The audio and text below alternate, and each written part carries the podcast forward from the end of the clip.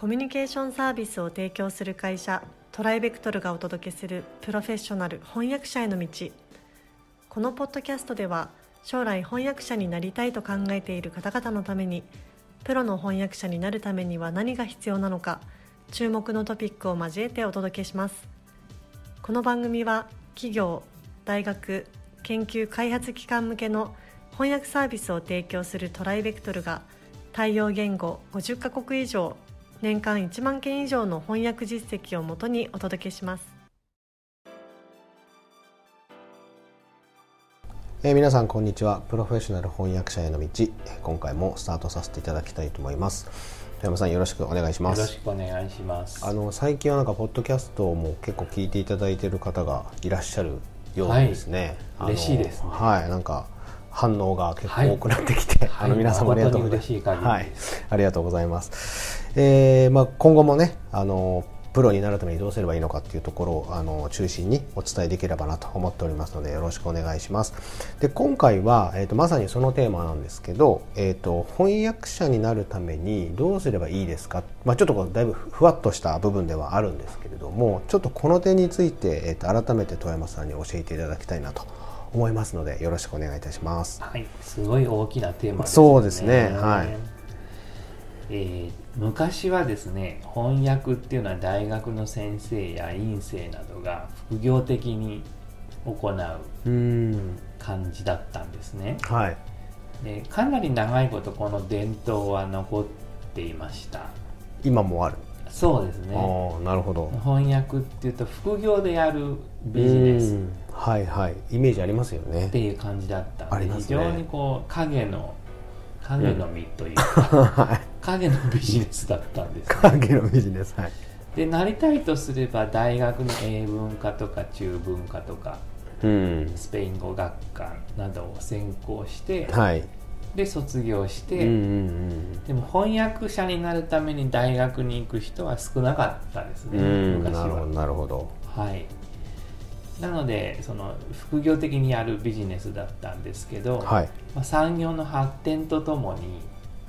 副業でやる人だけではとても追いつかなくなってきて、で、まあ、翻訳ビジネスが、まあ、盛んになって一般的になってきたというのが流れだと思います。なるほど。で大学の語学系の学部文学系の学部があの翻訳者になるために無駄であるということは決してなくて、はい、良いバックグラウンドを身につけるのに役に立つと思います、うんはい、まあ、英語を例にとりますと、はい、まあ、最近本当によく耳にするんですけど英文化なんか言っても、うん、実学じゃないから、はいはいはい、何にもならないと。それだったら外国語学部の英語学科に行った方が良いと、はい、いうような説を聞くんですけれども、はい、まあ、ある意味では、うん、ビジネスの現場ですぐにその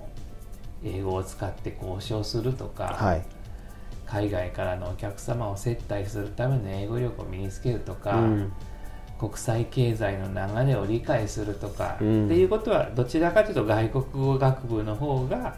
そういう学科が多いんですね。なるほどなるほど。はい。で英文化っていうのはあ文学部っていうのは文学を研究するので、はい、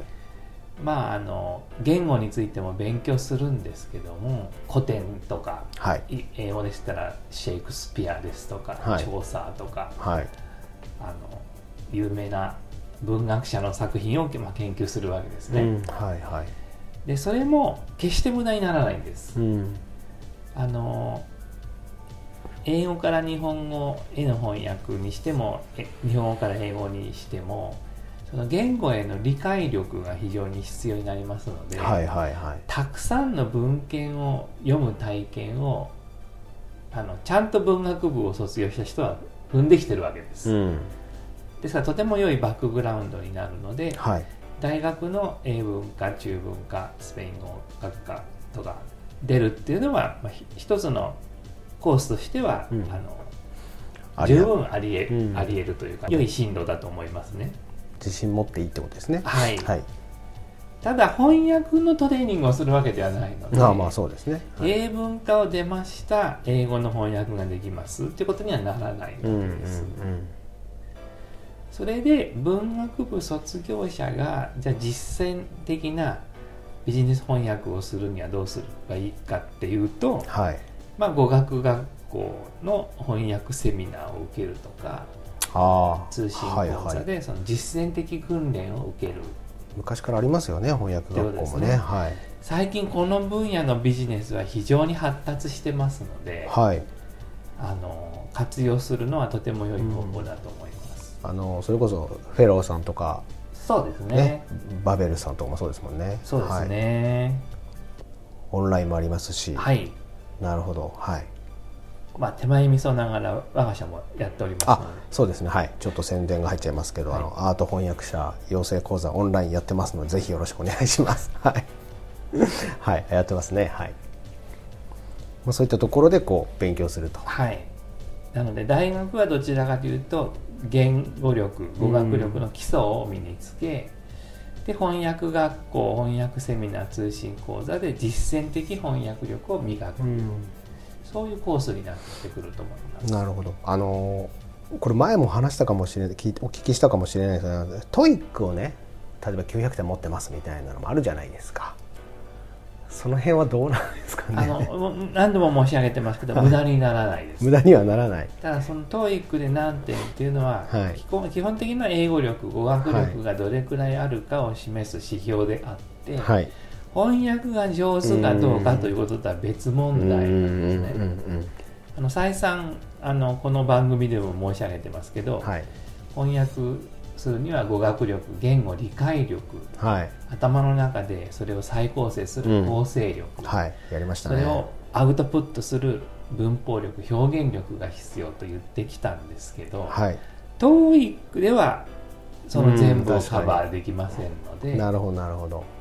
実践的な翻訳をするにはまた別の勉強がちょっと必要、プラスでこうやっぱ知識を付け加えていかないといけないということですよね、はい。うん、なので TOEIC 何点です。翻訳もできます、はい、ってことにはならないわけです、なるほどなるほど、まあ、その辺だから、えっと、やったことない人っていうのは結構勘違いしがちなところ例えばその英検何級持ってますみたいな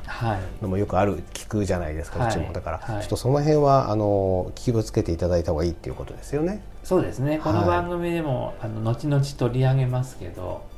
そういうあの曖昧な理解が、うんうんうん、翻訳者の社会的地位の低下につながっちゃってるんですね。なるほど。ちょっとだいぶ広がってきました。ね。なるほど、まあ、それはそうですね、はい、確かに。独特の資格であるっていう認識が、まあ、日本には残念ながら薄いので、はいはい、それこそ大学出たらできるだろうとか。はいはい、ありますよね、勘違いがね。はい。なるほど、わかりました。じゃあ、ちょっとそこはまた次回以降のテーマとさせていただいて、はい、今回はここまでとさせていただきたいと思います。富山さん、どうもありがとうございました。ありがとうございました。現在、弊社では。アート翻訳者養成講座オンラインを発売中ですこの講座ではプロのアート翻訳者になりたい方向けに e ラーニング形式でアート業界全般やアートビジネスアート翻訳のポイントアート翻訳の未来についてなど総合的に学習できる内容になっておりますご興味のある方はトライベクトルアートでご検索ください。今回のポッドキャストはいかがでしたでしょうか？弊社では翻訳者志望の方からのトライアルも受け付けております。弊社ウェブサイト翻訳者募集のページをご覧ください。その他ご質問やお問い合わせはいつでも弊社ウェブサイトからご連絡ください。